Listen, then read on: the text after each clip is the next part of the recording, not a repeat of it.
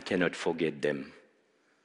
Their names were Aslan, Alik, Andrei, Fernanda, Fred, Galina, Gunhild, Hans, Ingeborg, Mati, Natalia, Nancy, Sheryl, Usman, Zarema, and the list is longer. For many, their existence, their humanity has been reduced to statistics, coldly recorded as security incidents. For me, they were colleagues belonging to that community of humanitarian aid workers that tried to bring a bit of comfort to the victims of the wars in Chechnya in the 90s. They were nurses, logisticians, shelter experts, paralegals, interpreters. And for this service, they were murdered, their family torn apart, and their story largely forgotten. No one was ever sentenced for these crimes. I cannot forget them. They live in me somehow. Their memories giving me meaning every day, but they are also haunting the dark street of my mind. As humanitarian aid workers, they made the choice to be at the side of the victim, to provide some assistance, some comfort, some protection. But when they needed protection themselves, it wasn't there. And you see the headlines of your newspaper these days with the war in Iraq or in Syria, head worker abducted, hostage executed. But who were they? Why were they there? What motivated them? How did we become so indifferent to these crimes? This is why I'm here today with you. We need to find better ways to remember them. We also need to explain the key values to which they dedicated their life. We also need to demand for justice. When in 96 I was sent by the United Nations High Commissioner for Refugee to the North Caucasus, I knew some of the risk. Five colleagues had been killed. Three had been seriously injured. Seven had already been taken hostage. So we were careful. We were using armored vehicles, decoy cars, changing patterns of traveling, changing homes, all sorts of security measures. Yet, on a cold winter night of January 98, it was my turn. When I entered my flat in Vladikavkaz with a guard, we were surrounded by armed men. They took the guard, they put him on the floor, they beat him, they beat him up in front of him, tied him, dragged him away. I was uncuffed, blindfolded, and forced to kneel with the silencer of a gun pressed against my neck. When it happens to you, there is no time for thinking, no time for praying. My brain went on automatic, rewinding quickly the life I just left behind. It took me long minutes to figure out that those masked men there were not there to kill me, but that someone, somewhere, had ordered my kidnapping. Then a process of dehumanization started that day. I was no more than just a commodity. I normally don't talk about this, but I'd like to share a bit with you some of those 317 days of captivity. I was kept in an underground cellar, total darkness, for 23 hours and 45 minutes every day. And then the guards would come, normally two. They would bring a big piece of bread, a bowl of soup, and a candle. That candle would burn for 15 minutes. 15 minutes of precious light. And then they would take it away, and I returned to darkness. I was chained by a metal cable to my bed. I could do only four small steps. I always dreamt of the fifth one. I had no TV, no radio, no newspaper, no one to talk to. I had no towel, no soap, no toilet paper, just two metal buckets open, one for water, one for waste. Can you imagine that mock execution can be a pastime for guards when they are sadistic or when they just bore or drunk? We are breaking my nerves very slowly. Isolation and darkness are particularly difficult to describe. How you describe nothing? There are no words for the depths of loneliness I reach in that very thin border between sanity and madness. In the darkness, sometime I played on imaginary games of checker. I would start with the black, play with the white, back to the black, trying to trick the other side. I don't play checkers anymore. I was tormented by the thoughts of my family, on my colleague, the guard, Edik. I didn't know what had happened to him. I was trying not to think. I try to fill up my time by doing all sorts of physical exercise on the spot. I try to pray. I try all sorts of memorization game. But darkness also creates images and thoughts that are not normal. One part of your brain wants you to resist, to shout, to cry. And the other part of the brain orders you to shut up and just go through it. And it's a constant internal debate. There is no one to arbitrate.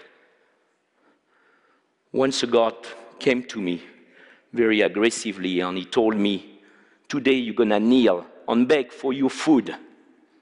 I wasn't in a good mood, so I insulted him. I insulted his mother. I insulted his ancestor. Consequence was moderate. He threw the food into my waste. The day after, he came back with the same demand. He got the same answer, which had the same consequence. Four days later, the body was full of pain. I didn't know hunger hurts so much when you have so little. So, when the guards came down,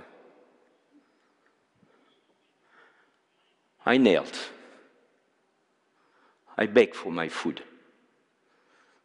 Submission was the only way for me to make it to another candle. After my kidnapping, I was transferred from North Ossetia to Chechnya. Three days of slow travel in the trunks of different cars.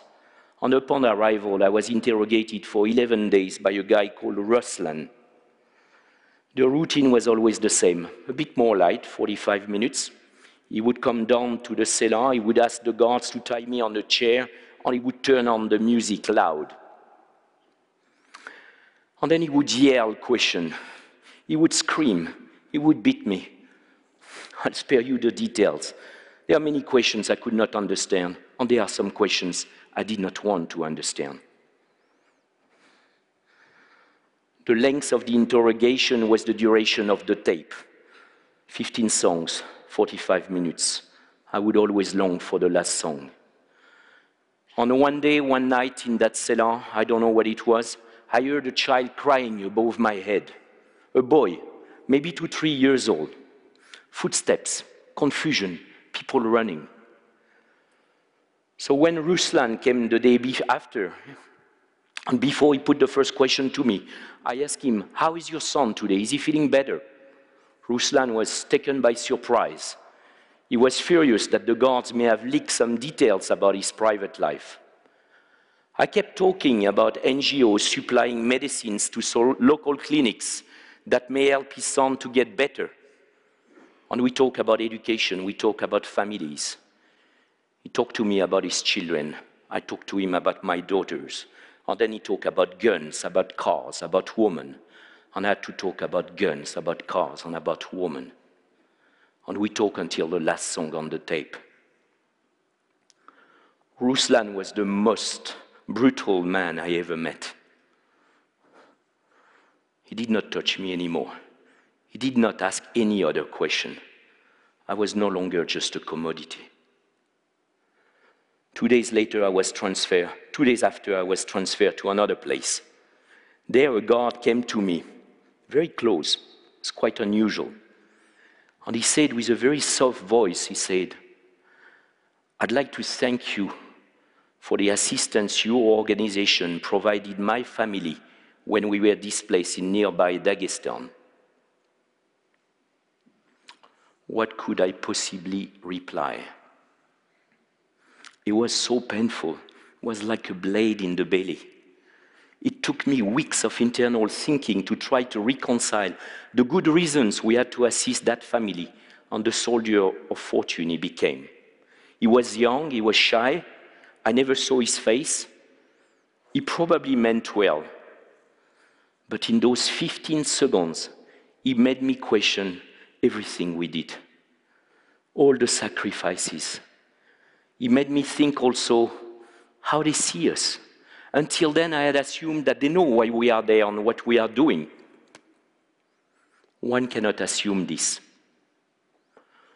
Well, explaining why we do this is not that easy even to our closest relatives. We are not perfect. We are not superior. We are not the world's fire brigade. We are not superheroes. We don't stop wars. We know that humanitarian response are not substitute for political solution. Yet we do this because one life matters. Sometimes that's the only difference you make. One individual, one family, a small group of individuals, and it matters. When you have a tsunami, an earthquake, or a typhoon, you see teams of rescuers coming from all over the world, searching for survivors for weeks. Why? Nobody questioned this. Every life matters, or every life should matter. This is the same for us when we help refugees, people displaced within their country by conflict or stateless person. I know many people when they are confronted to overwhelming suffering, they feel powerless. And they stop there. It's a pity because there are so many ways people can help. We don't stop with that feeling. We try to do whatever we can to provide some assistance, some protection, some comfort. We have to. We can't do otherwise. It's what makes us feel, I don't know, simply human. That's a picture of me the day of my release. Months after my release, I met the then French Prime Minister. The second thing he told me, you were totally irresponsible to go to the North Caucasus. You don't know how many problems you've created for us. It was a short meeting. I think helping people in danger is responsible. In that war that nobody seriously wanted to stop, and we have many of these today. Bringing some assistance to people in need and a bit of protection was not just an act of humanity, it was making a real difference for the people. Why he could not understand this? We have a responsibility to try. You've heard about that concept, responsibility to protect. Outcomes may depend on various parameters. We may even fail, but there is worse than failing. It's not even trying when we can. Well, if you are made this way, if you sign up for this sort of job, your life is going to be full of joy and sadness. Because there are a lot of people we cannot help, a lot of people we cannot protect, a lot of people we did not save. I call them my ghost. And by having witnessed their suffering from close, you take a bit of that suffering on yourself. Many young humanitarian workers go through their first experience with a lot of bitterness. They're thrown into situations where they are witness, but they are powerless to bring any change. They have to learn to accept it and gradually turn this into positive energy. It's difficult. Many don't succeed. But for those who do, there is no other job like this. You can see the difference you make every day. Humanitarian aid workers know the risk they are taking in conflict areas or in post-conflict environment. Yet, our life, our job is becoming increasingly life-threatening, and the sanctity of our life is fading. Do you know that since the millennium, the number of attacks on humanitarian aid workers has tripled? 2013 broke new records. 155 colleagues killed, 171 seriously wounded, 134 abducted. So many broken lives. Until the beginning of the civil war in Somalia in the late 80s, humanitarian aid workers were sometimes victims of what we call collateral damages, but by and large, we were not the target of this attack. This has changed.